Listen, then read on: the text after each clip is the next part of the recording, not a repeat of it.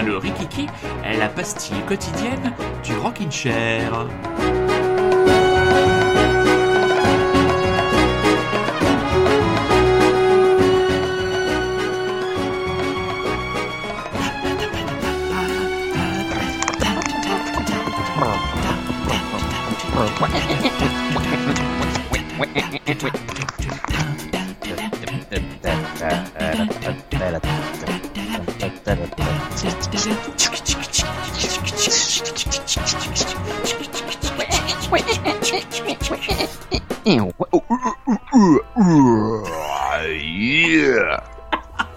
Je crois que c'est notre. Ouais, je- je sais On pas peut s'applaudir. hein.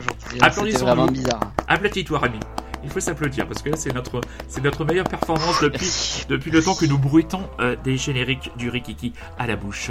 Bonsoir, bonjour, les très chers auditeurs et bonjour, très chères auditrices. Bienvenue dans le Rikiki, la pastille quotidienne du Rockin' Chair. Euh, je sais que Bordeaux est pluvieux, mais est-ce que Bordeaux est de bonne humeur? Bordeaux est de très bonne humeur, effectivement, un confinement pluvieux aujourd'hui. Euh, mon chat est en train de regarder tristement la pluie tomber euh, en se disant euh, Zut, j'aimerais bien gambader dans l'herbe. Il, faudrait, connaissant ta passion pour les chats, faire un Rikiki spécial chat. Ah bah écoute, alors ça faut pas me le dire deux fois. Ah, ça, c'est- ça- Oui, parce que euh, Rémi est abonné à Minou Magazine, ou je sais plus comment ça s'appelle. Miaou. Miaou Magazine, le magazine pour les amoureux des chats. Et c'est vrai, en plus, n'est- non, il n'est pas abonné, il l'achète de temps en temps. Alors, mes amis, je vais, c'est, bah, c'est moi qui commence aujourd'hui. C'est moi qui commence, alors toujours dans l'idée de tout simplement avoir des, des contenus légers et d'être en équilibre avec les propositions de mon camarade. euh, Je me suis abonné hier soir à la scène Disney Channel, voilà, pour 6,99€ pour le premier, pour le premier mois. Et euh, je me suis fait euh, mon Disney préféré, le Disney qui me fait toujours pas mon préféré, parce que mon préféré c'est Robin des Bois, mais celui qui me fait le plus rire. Il y a quelque chose d'écrit ici, mais c'est. euh, c'est pas facile à déchiffrer.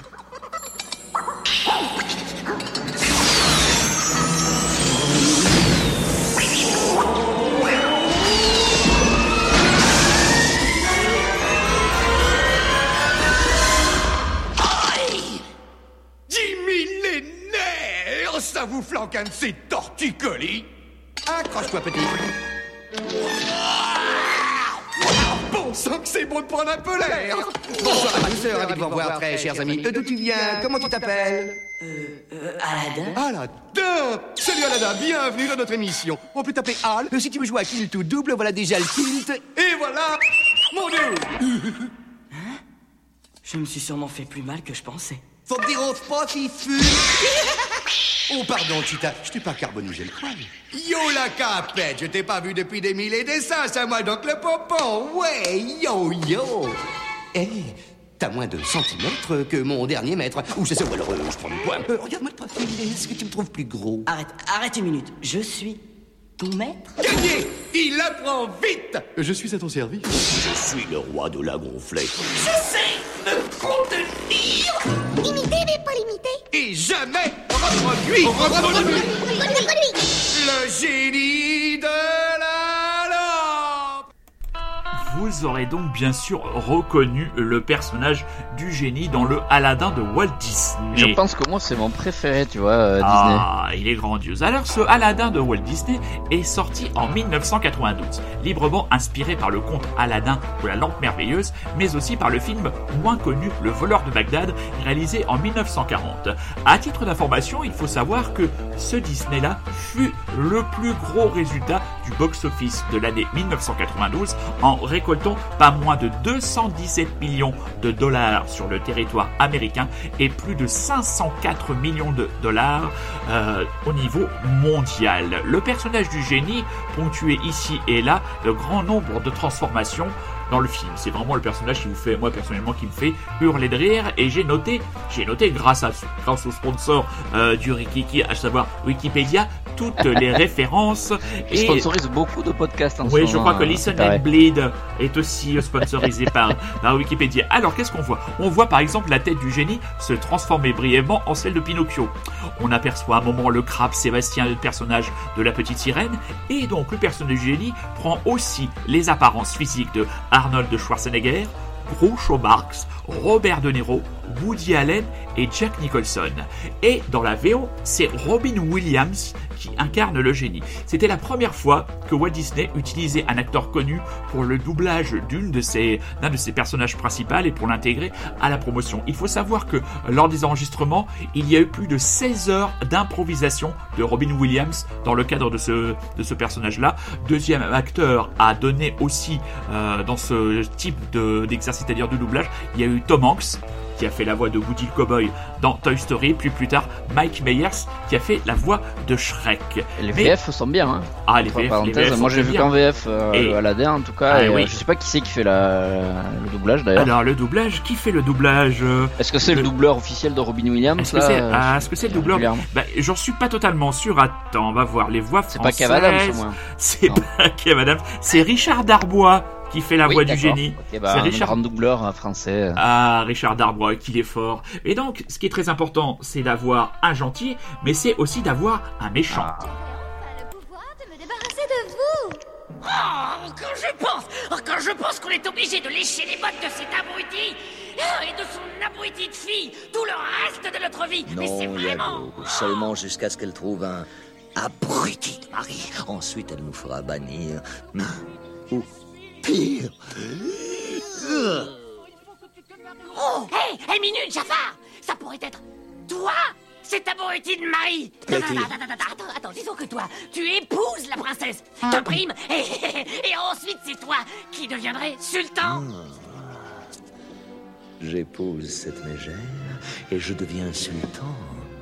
Cette idée a un certain mérite. Oui, du mérite, oui Et après ça, on va balancer le bout papounet et sa chère et tendre fille du haut d'une falaise. Et...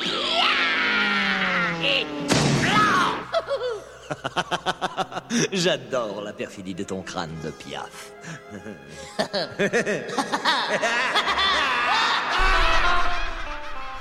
Voilà, et comme je le disais, tout bon Disney qui, euh, qui se respecte doit avoir un bon méchant, et le méchant dans ce Aladdin, c'est Jafar. Et Jafar a été inspiré par le personnage de Maléfique. Maléfique, autre grand méchant de Ah oui. l'histoire de Walt Disney. Maléfique, c'est dans quel Disney, mon Rémi? Euh, alors, c'est euh, une, un truc avec soit c'est la, euh, attends, Maléfique, la Belle au bois dormant, C'est tout à fait ça, c'est la belle, la belle au bois dormant. Alors ces personnages ont deux points communs. Ils ont tous les deux une grande canne magique, un oiseau de compagnie, et à la fin se transforment en deux créatures géantes. Maléfique se transforme en dragon pour affronter le chevalier, et Jafar se transforme en serpent géant. Dernière anecdote, pour le dessin des personnages, le personnage d'Aladin a été fortement inspiré tout d'abord par Michael J. Fox, mais surtout par Tom Cruise, et le personnage de Jasmine a été inspiré physiquement par une de tes actrices préférées, une certaine Jennifer Connelly. Je savais que cette anecdote ne manquerait pas de te, de te faire Alors plaisir. attends, elle, c'est dans quoi Dans Requiem for a Dream? Non. Je sais pas du tout. Alors là, la, la, la, la filmographie de Jennifer Connelly me reste totalement, euh, me reste totalement inconnue. Voilà tout ça. ce que j'avais à dire sur Aladdin, ce véritable chef-d'œuvre de Walt Disney, sorti en 1992. Allez-y, faites-vous plaisir. Je pense même qu'il est plus, plus drôle et mieux à voir quand vous êtes un adulte plutôt que quand vous êtes un gamin. Ah, c'est un bon. euh, Donc c'est ta porte d'entrée, toi, dans le Disney Plus. Tu es arrivé, paf, à la Paf, ah ouais, je suis arrivé, paf, Aladdin direct. Et ce soir, ce sera Robin des Bois qui est mon second, euh, qui est mon second Disney. Et puis j'ai choisi une, une chanson euh, plus légère pour terminer ma chronique. Les Dixies Midnight Runners et leur Come on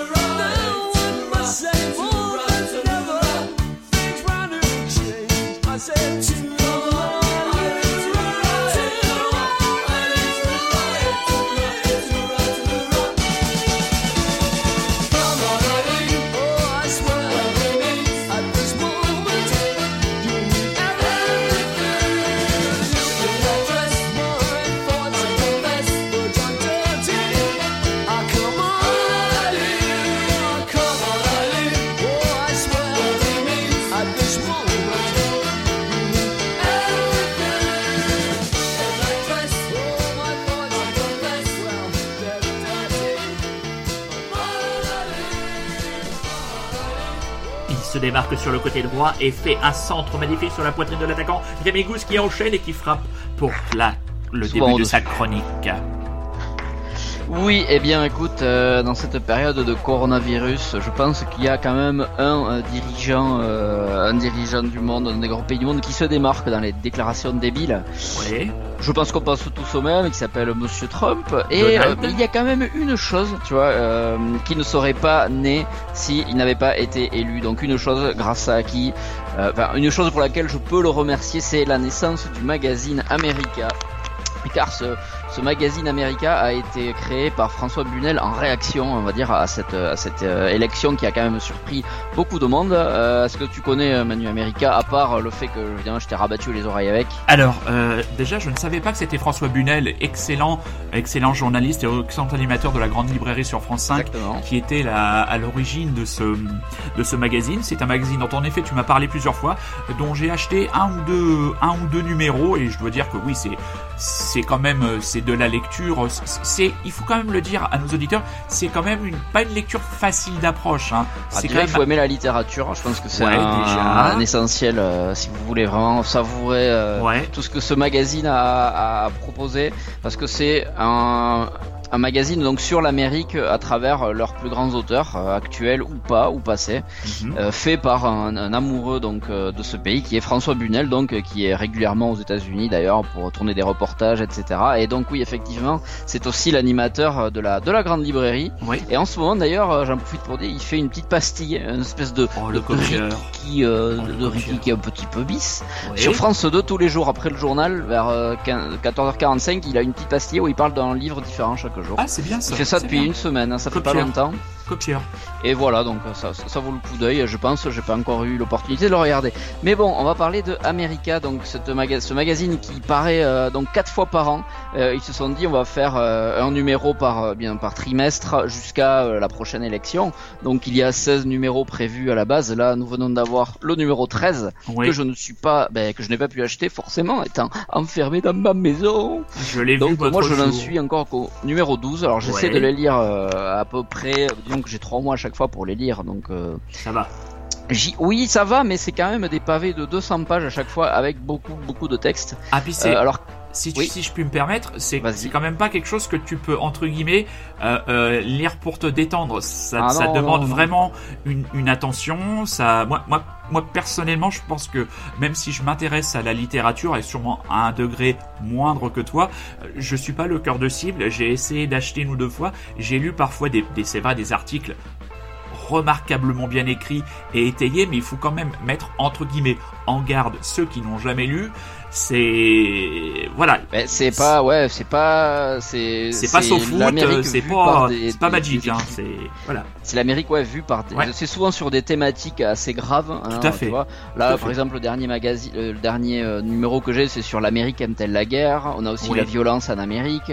On a que reste-t-il de l'Amérique sauvage? On a euh, l'Amérique indienne, etc. Donc c'est quand même des sujets c'est pas mégalol à chaque fois et c'est vu par euh, des grands auteurs donc qui ont leur point de vue, etc. Et mais c'est surtout ce que j'apprécie dans cette revue, c'est qu'il laisse la place, la place aux gens qui écrivent, ce qui donne des textes assez longs. euh, il faut le dire, hein, c'est assez Ouais, ouais. long. C'est certes bien écrit, mais long, donc c'est exigeant. Euh, il y a surtout à chaque fois, il y a un truc qui me plaît beaucoup. C'est que dans chaque magazine, il y a un grand entretien avec une grande personnalité, un grand écrivain en général, contemporain évidemment. Euh, donc un entretien fait avec François Bunel et c'est mais c'est des, des, inter- des interviews qui voilà que tu peux lire sur 30-40 pages. Donc c'est pas Ouais. rien. Euh, et puis, mais ça, moi, ça a été l'occasion de découvrir des écrivains que je ne connaissais, euh, je ne connaissais pas du tout et Mhm. euh, dont j'ai lu des bouquins. Et je me suis régalé grâce à ça. Par exemple, j'ai- là, je me suis pris euh, sept numéros euh, devant moi là pour pouvoir en parler vite fait. J'ai Jonathan Franzen, moi je le connaissais pas du tout, Ouais. et j'ai lu euh, cette, euh, son interview, je crois que c'était l'été dernier, euh, sur 30-40 pages, et j'ai adoré euh, ce qu'il racontait. euh, et j'ai acheté un bouquin depuis de lui, je l'ai lu, je me suis régalé, voilà. Donc il m'a permis de découvrir beaucoup d'auteurs actuels, euh, Don Winslow aussi par exemple. Ah, donc Don dont j'ai les livres là. euh, la griffe du chien. euh, La griffe du chien, fantastique. La griffe, oui, exactement. Ah, fantastique. La griffe du chien, mes amis, lisez-moi ça, c'est extraordinaire.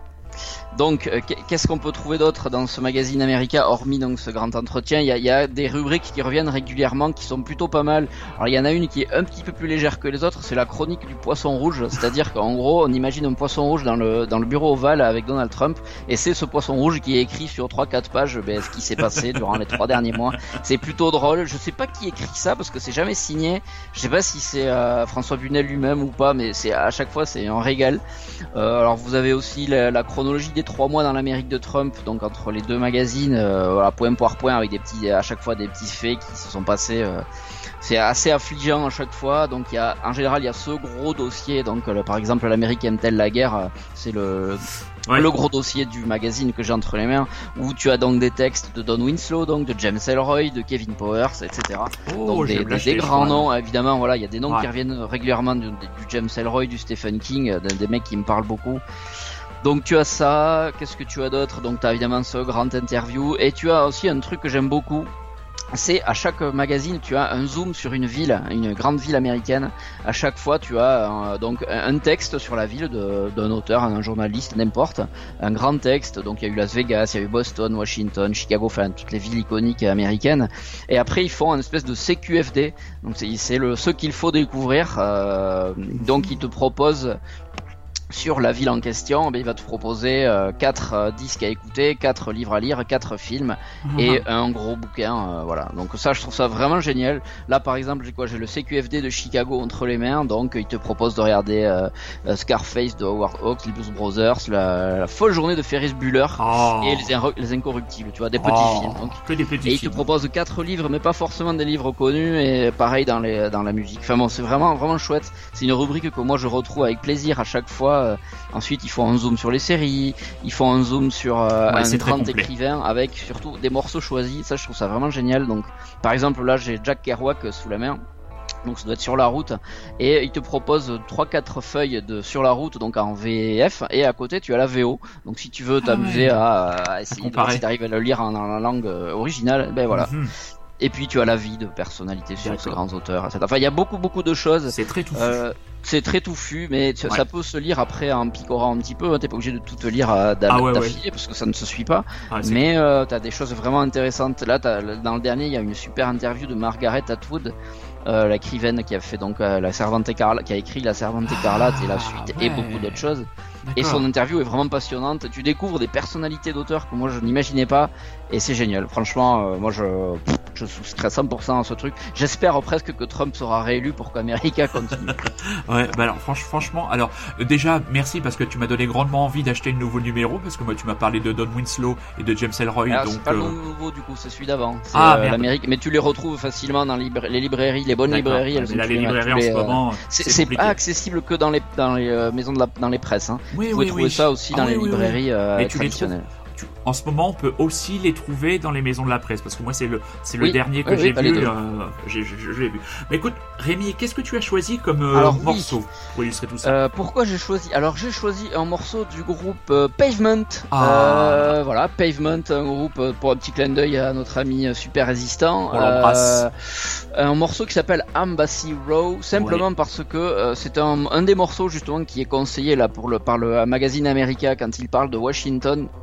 Donc il, il, il- il suggère à chaque fois une liste de morceaux qui parlent de la ville en question et donc Embassy Row qui est un, si j'ai bien compris, moi je connais pas Washington, mais si j'ai bien compris, c'est une espèce d'avenue dans laquelle il y a tout- très bourgeoise et dans laquelle il y a toutes les ambassades, toutes les grandes belles maisons, etc. Donc voilà, Pavement, eh bien, a fait un petit titre là-dessus fort sympathique et euh, eh bien voilà, je vous le conseille et nous allons l'écouter ça tout de suite. Très bien, Rémi, merci beaucoup pour cette chronique éclairante et passionnante. On se donne rendez-vous demain mon ami.